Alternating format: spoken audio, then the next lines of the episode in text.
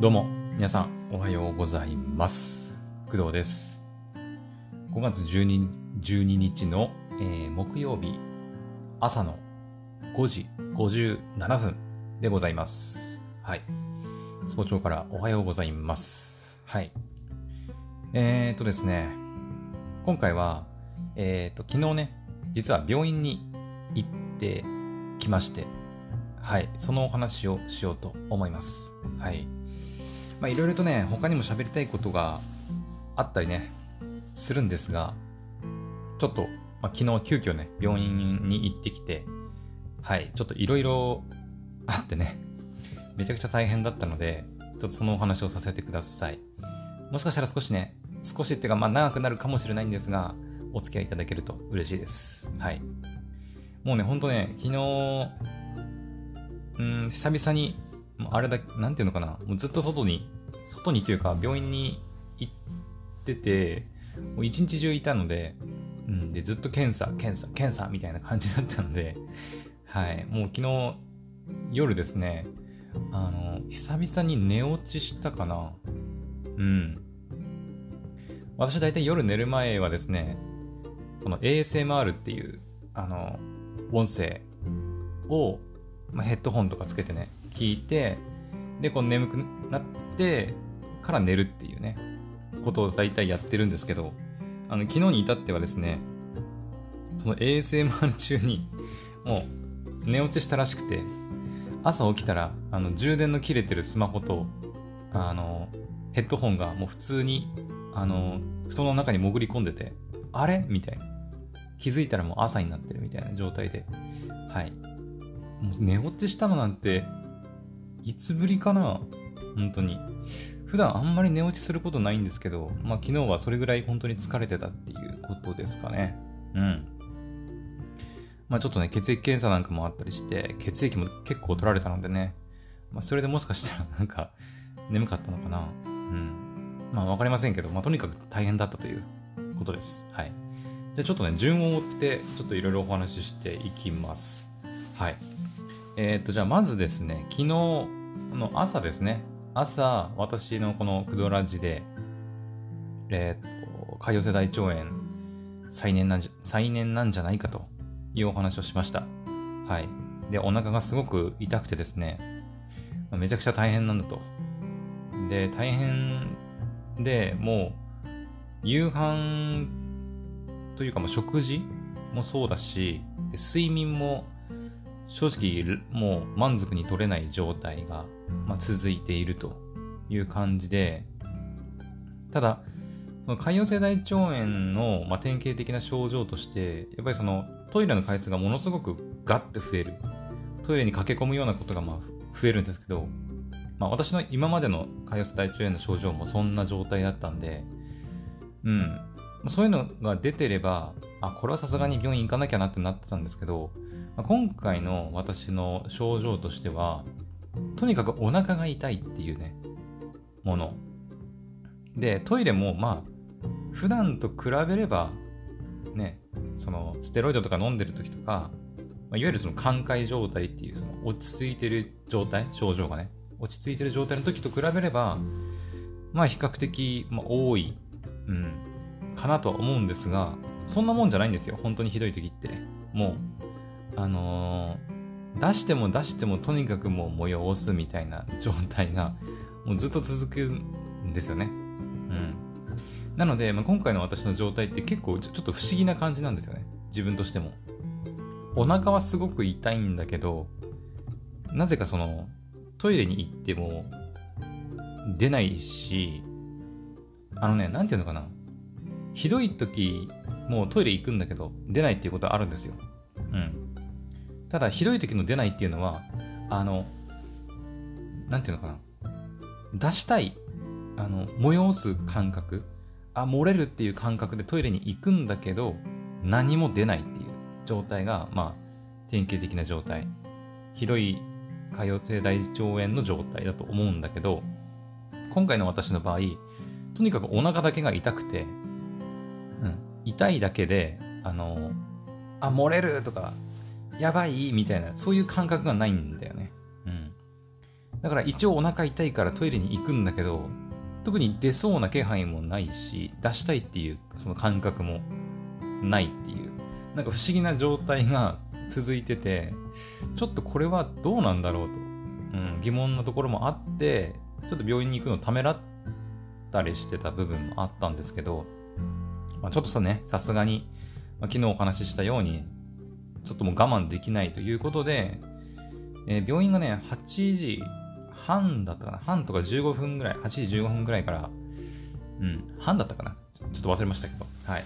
朝からまやっていて、まあ、電話を受け付けているということだったんで、まあ、朝起きて、クドラジ撮った後、まあ、アニメをちょっと見て、で、時間が来てから病院にすぐ電話して、えっ、ー、と、本来であればね、6月の末に病院予約していく予定だったんですけど、ちょっと調子がね、悪いから、あのー、見てくれないかと、ちょっと予約の変更したいんですけどっていうふうに、まあ、連絡したら、えっ、ー、とですね、まず言われたのが、えっ、ー、とね、昨日と、あと今日かな、は、めちゃくちゃ病院が混んでるらしくてうん。ちょっとあの、症状をお聞きして、で、その、先生かなの方にちょっと確認してみますので、ちょっとお待ちくださいって言われて、あ、はいっていう感じで、まあ今どんな現状なのかっていうのをこうお伝えしてからね、うん、そのとにかくお腹が痛いとか、そのトイレに行くことはそんなには多くないんだけど、ああと、血便、その、便に血が混じるっていう、まあ、こと、ことっていうか、まあ、血便。血の便って書くんだけど、血便はですね、まあ、典型的な潰瘍性大腸炎の症状の一つなんだけど、血便は、まあ、昨日も言ったかな。なんか、あるような、ないようなって、ちょっと微妙な感じ。うん。まあ、毎回ね、あのー、もう潰瘍性大腸炎私ね、なってから、かれこれ5年ぐらい経つのかな。はい。もう結構ベテランっていうのもあるかもしれないけど。うん。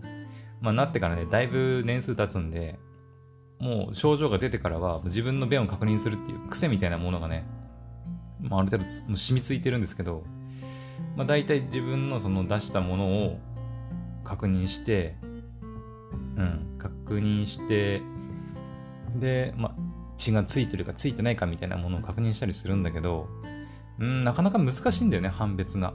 うん。その、もうはっきりね、もう、そのトイレの便器の中の水がさ、赤く染まるみたいな状態であれば、ものすごくわかりやすいんだけど、あ、血が出てるってわかりやすいんだけど、その、便自体の色もさ、まあ、なんか朝からこんな あの、便の話するのもあれだ、あれなんだけど、えっ、ー、と、まあ、ね、もしかしたらね、朝食事中に聞いてる方もいると思うんですけど、ごめんなさいね、本当に。はい、ちょっと朝からちょっと、うんちの、便のお話なんだけど、えっ、ー、と、まあ、いわゆる色って言ったら大体茶色とかじゃないですか。うん。だからさ、ちょっと赤が混じってても分かりづらいんだよね。茶色と赤だから。似た、なんか同系色というかさ。ね。赤に黒混ぜたら茶色になるんだっけ？どどうだったかな？忘れましたけど、なんかそんなような感じじゃない？ね。だから、便に血がね、ちょっとだけ混じっててもよくわかんないんだよ。本当に。うん。明らかにもう血がもう出てますっていう状態もあるんですよ。それも経験したことあります。はい。えっ、ー、と、神戸にいた時かな。兵庫県の神戸市で、えー、普通にサラリーマンやって働いてた時があったんですけど、その時に会社のトイレで、えっ、ー、と、あれは和式トイレだったかな。うん。和式トイレまだ比較的分かりやすいんだよね。洋式トイレって結構その水が溜まってる部分にやっぱこう、なん落とすっていうか感じじゃないですか。でも和式ってその水が溜まってる部分と、そのなんていうのその後ろ側っていうのかなの部分って水溜まってるけどそんなに溜まってないような状態が、状態っていう感じじゃないですか。なので、まあ、比較的和式トイレの方が血便が出てるのか出てないのかって判別しやすいなっていう個人的な感想ですけど。はい。まあでも今大体ね、家庭についてるトイレは多分、おそらく洋式の家がね、まあ、うちもそうですし、多いと思いますんで、まあ、なかなかね、血便かどうかっていう判断は難しいんですけど、まあ、そういうことも、あの、判断はちょっと難しいというか、ちょっとついてるかなっていう状態なんですっていうことも、はい、一応お伝えして、で、はい、あの予約、ちょっと取れるかどうか、ちょっと確認してみますね。確認してみますので、ちょっとお待ちくださいと言われました。はい。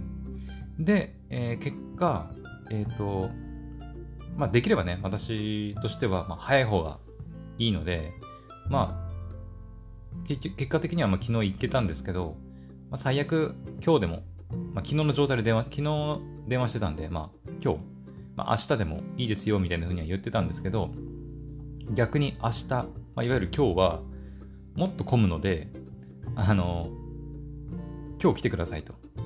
今日ってね、昨日ね、うん、来てくださいというふうに言われまして、あ、わかりましたって。ってなって、じゃあ、あの、もう予約入れときますんで、何時だったかな ?11 時かな ?11 時に予約入れときますんで、これから来てくださいと言われました。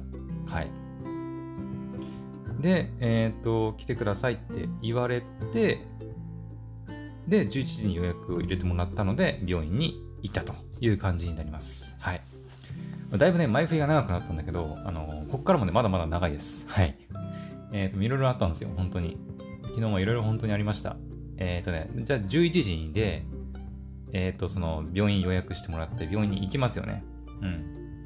まあ、11時に行かなきゃいけないので、まあ、大体10時15分くらいには家を出なきゃいけないということで、まあ、はい、車を飛ばして行きました。ちなみに、あの、いつもだったらね、ドライブ配信とかやったりするんですけど、まあ、ついこの間ね、病院行く配信を撮ったばっかなんで、まあいいかなと。うん。まあお腹も痛いし、ちょっとあまりね、なんか収録する元気もなかったので、はい。まあ、ちょっと昨日は、まあ、行きと帰りで収録したりすることはやりませんでした。はい。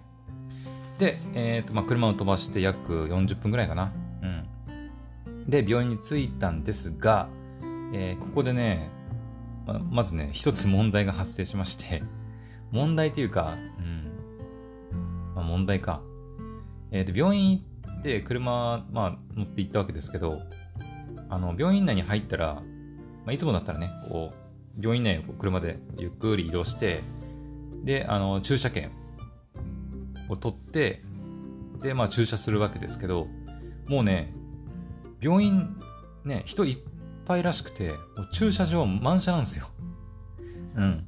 駐車場が満車状態で、その、駐車券を取るそのところにもう車がねずらーっと2列並んでうん並んでてもう並ばざるを得ないみたいな状態でうんまあでもそまあ都内とかねすんごい渋滞してる病院とかではないのでまあ並んだと言ってもでも10分くらいかなうんでも今まであんまりそういうことなくてうんまあ普通に病院行ったらまあ、駐車券普通に取れて、まあ、いっぱいではあるけど満車ではないっていうぐらいだったんで、なかなか珍しい機会に遭遇しましたね。はい。初めてだったかもしれない。あんなに混んでたのはでも。うん。なんで今日こんな混んでんだろうと思って。はい。って思いながら、まあ10分くらいね、待って、やっと駐車できまして、で、それで病院に入っていったわけです。はい。で、えっ、ー、と、まあ、いつも通りね、はい。まあ、病院の手続き済ませて、まあ、診察券とか持ってね、持って手続き済ませて、えっ、ー、と、採血、あの、ありますんでって、まあ、前もって電話で言われてたんですよ。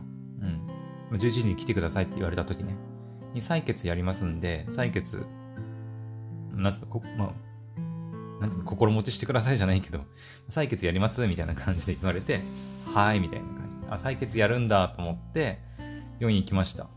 で、手続き済ませて、で、じゃあ採血と、採血やんのかなって待ってたら、なんか、あの、採血だけじゃなくて、検尿もやるって言われて、ほう。あと、レントゲンもやりますって言われて、おおおおおと思って、もうがっつり検査やるんだと思ってね、うん。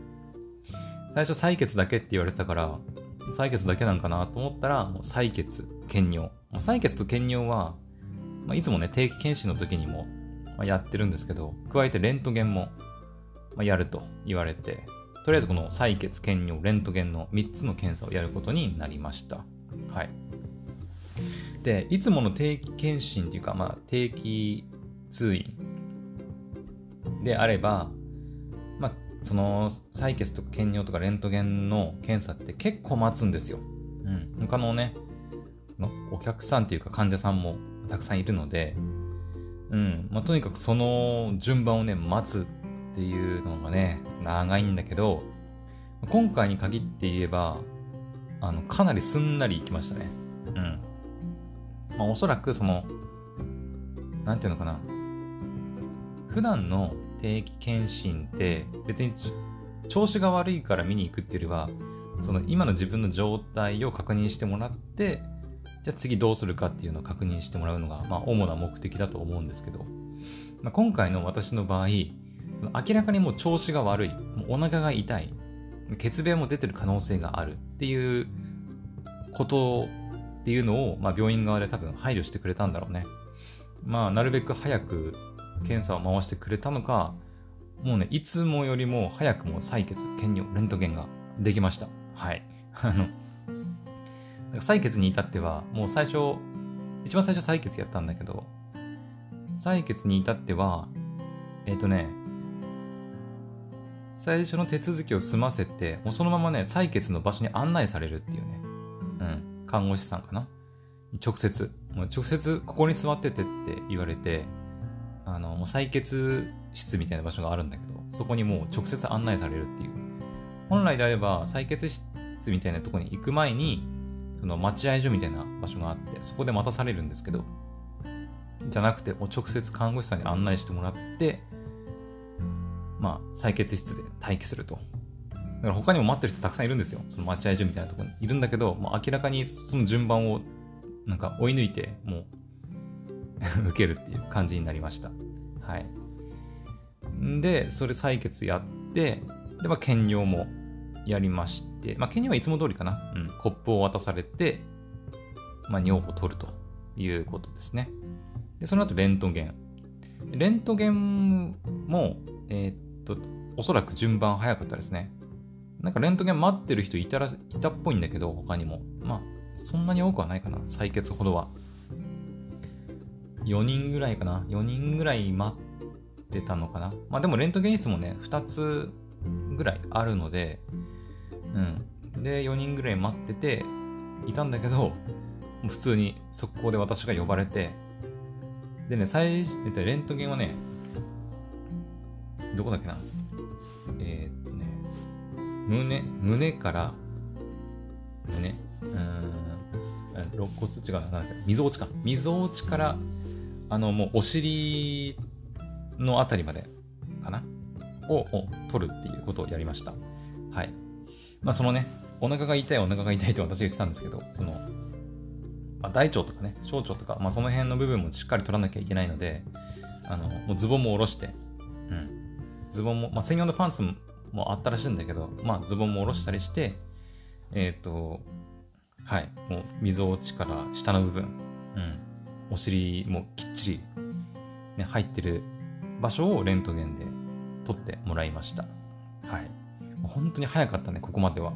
採血検尿レントゲンまでは今までにないっていうぐらい、あの、めちゃくちゃ早かったです。はい。だから最初ね、病院がめっちゃ混んでるんじゃないかとね、車も並んだし、めっちゃ混んでるんじゃないかと思ってたんだけど、もう意外とすんなりね、検査が終わって、マジかと思ったけどね。うん。まあ、ただね、その後のね、診察、その先生、まあ、いつもね、あの見てもらってる先生がいるんですけど、その先生の診察までが、まあ、ちょっと長かったね、やっぱりね。うん。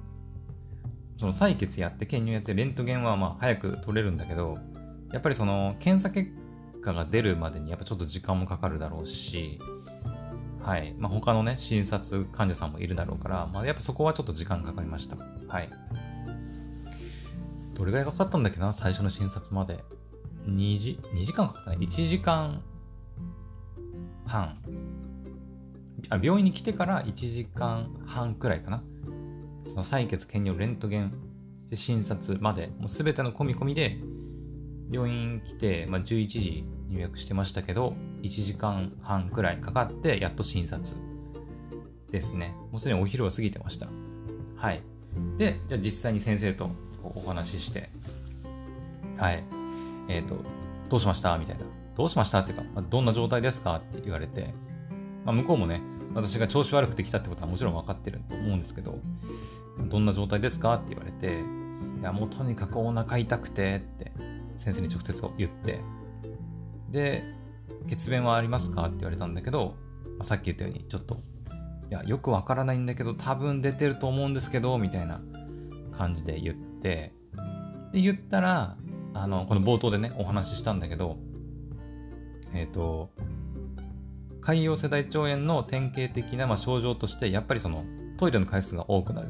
めちゃくちゃ催すっていうのがあって、ただ今回の私の場合、それがないんだけど、とにかくお腹が痛いという状態なので、もしかしたら、その、潰瘍性大腸炎の再燃ではないのかもしれないって言われて、うん。でも、それも言われた途端に、私、えー、と、うん。これ、潰瘍性大腸炎じゃないの？みたいな。まあ、あの、はっきり言われたわけじゃないけど、その可能性もあるってね。うん。潰瘍性大腸炎の症状とちょっと違うから、もしかしたら別のなんか、ものによる、まあ、腹痛なんじゃないかっていう可能性も、まあ、示唆されまして、まあ、最初、ちょマジかよと思ったんだけど。ね。じゃあこれ一体何の腹痛なのって思ったんだけど、で、もしね、その、あの、潰瘍性大腸炎でなければ、うん、の再燃ではなければ、もう痛み止めを出すっていうふうに言われて 痛み止めかよって思ったけどね。うん。ええー、と思って。いや、こんなに腹痛えのに、まさかのただの痛み止めで我慢するしかないの？みたいな感じで、はい、思ったんですけど、あのー、はっきりね、その私のお伝えした症状からは、はっきり潰瘍性大腸炎による、まあ、痛みなのか、それともまた別のものによる痛みなのかっていうのは、まあ、はっきりわからないと。うん。さっき言ったそのトイレの回数が多くなるとかさ、血便がもうはっきり出てますみたいなことが分かればね、あじゃあもうこれは大あと潰瘍性大腸炎の再燃ですねって分かるんだけど、で、分かればね、あの、前々から言ってたその強化療法、追加治療、その、まあ、今回ね、皮下注射っていうものを私選ぶことになるんですけど、はい。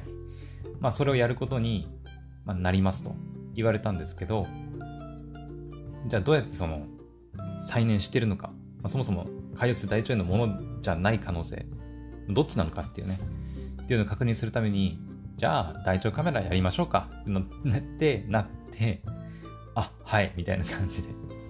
はい。結局、大腸カメラをやることになりました。はい。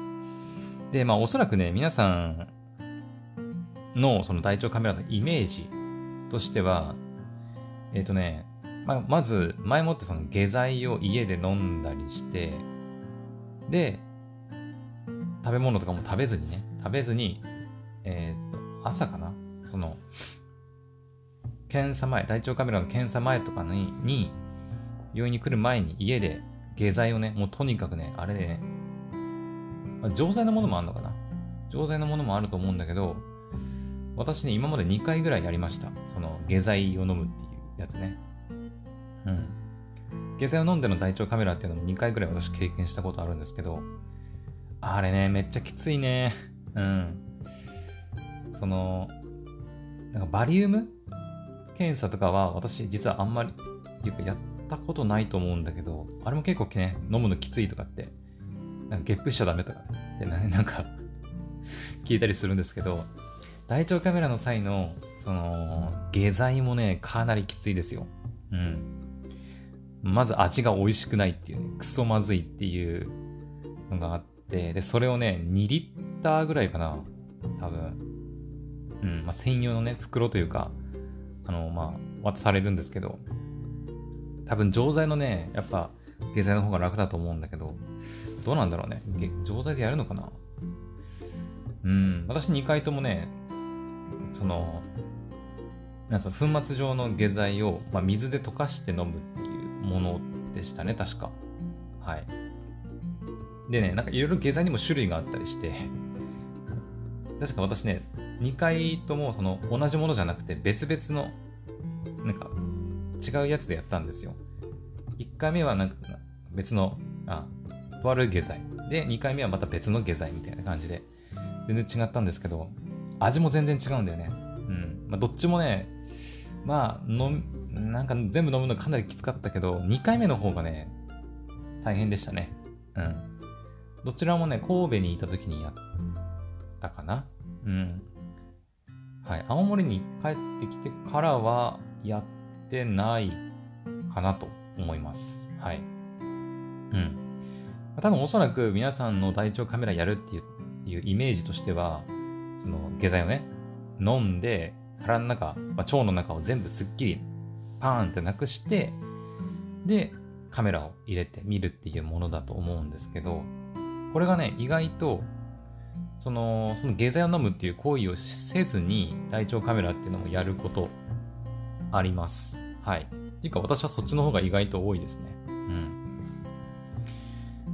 まあ、おそらくその、しっかりね、もう、きっちりちゃんとその大腸の中を見たいっていう場合は、まあ、そういうね、下剤を飲んできれいにしてやるっていうこともあると思うんですけど、まあ、今回の私の場合、もうとにかく今ね、現在進行形でもとにかくお腹が痛いから、もうすぐね、えー、再燃してるのかどうか見てほしいっていう状態なんで、もう下剤とか飲んでる暇ないんですよ。うん。だからもう、じゃあ今から大腸カメラやりますみたいな。もう下剤とかもなく、うん、やりますってなって、やりました。はい。で、どうしようかな。うん、まあ、大腸カメラのね、あの、やってるやりやり方というか、実際の状態っていうか、ね、流れとかもお話ししてもいいと思うんだけど、そこまで行くとちょっと、もうすでに30分近く喋ってるので、うん。ちょっと一旦飛ばします、その辺は。はい。まあ、とりあえず大腸カメラをやりまして、えー、っと、まあ、結果ね、結果だけ言うと、再燃してました。はい。潰瘍性大腸炎が原因でした。はい。うん。まあでもね、ちょっと一安心じゃ一安心ですね。うん。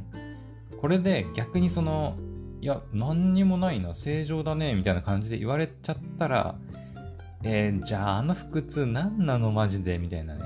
結局謎になるっていう。謎に包まれて終わるっていう。で、痛み止めを飲んでごまかすみたいな。ごまかすって言い方もあれだけど、うん、になりかけてたので、まあ、潰瘍性大腸炎のせいだっていうのがね、分かったので、まあ、ちょっと一安心っちゃ一安心ですね。はい。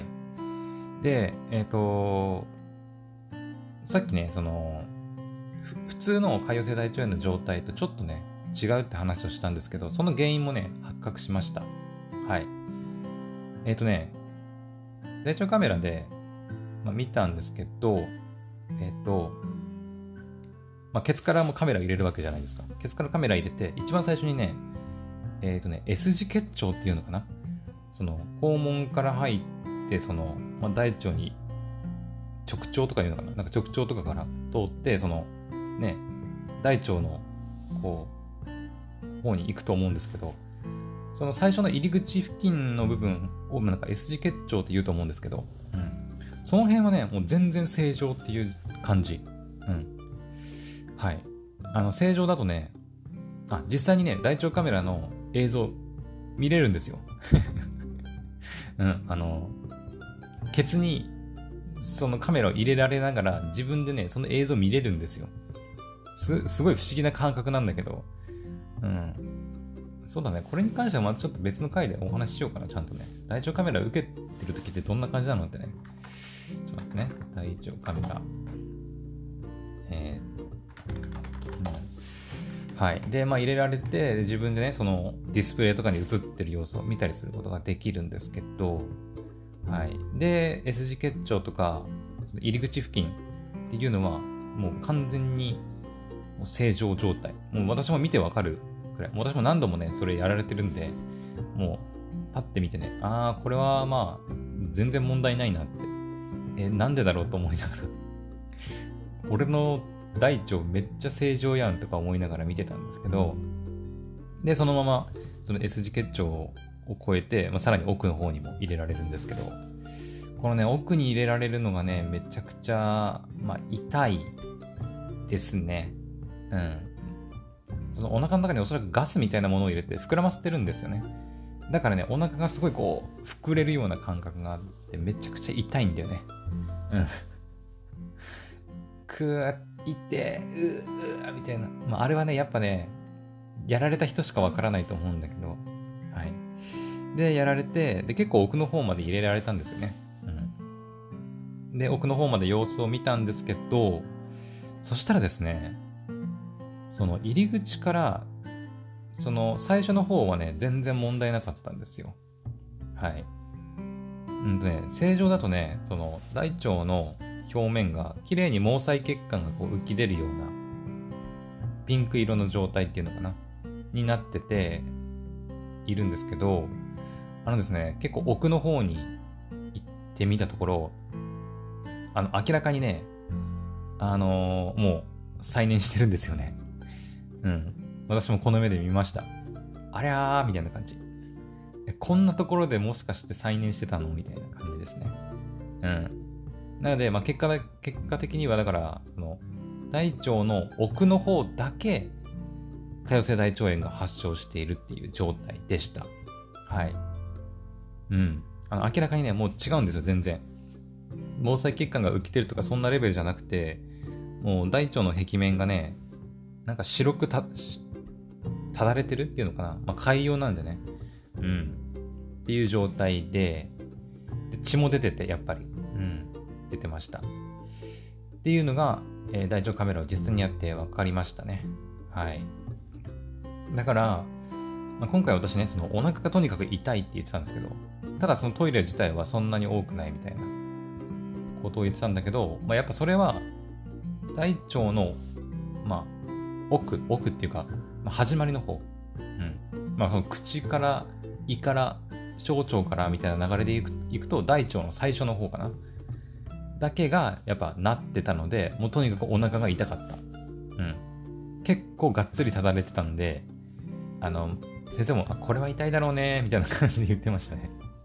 あこれは痛いわみたいな感じで、うん、いてんだよ本当にみたいな、うん、今日も朝起きてもとにかく腹痛くても大変だったんだけど。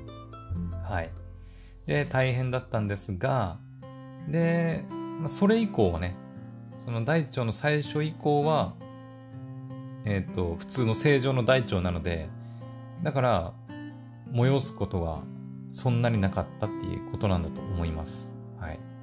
うん。その大腸の最初の部分だけが発症してて痛い。だからその部分を多分物が通ったりとか、食べたものが通ったりするときは痛いし刺激を受けると痛いんだけどそれ以降は普通の健康な大腸なんであの特にそのあ漏れる漏れるみたいなこともまあなかったっていうことなんでしょうはいいやーでも本当にね発覚してよかったね本当にうんはい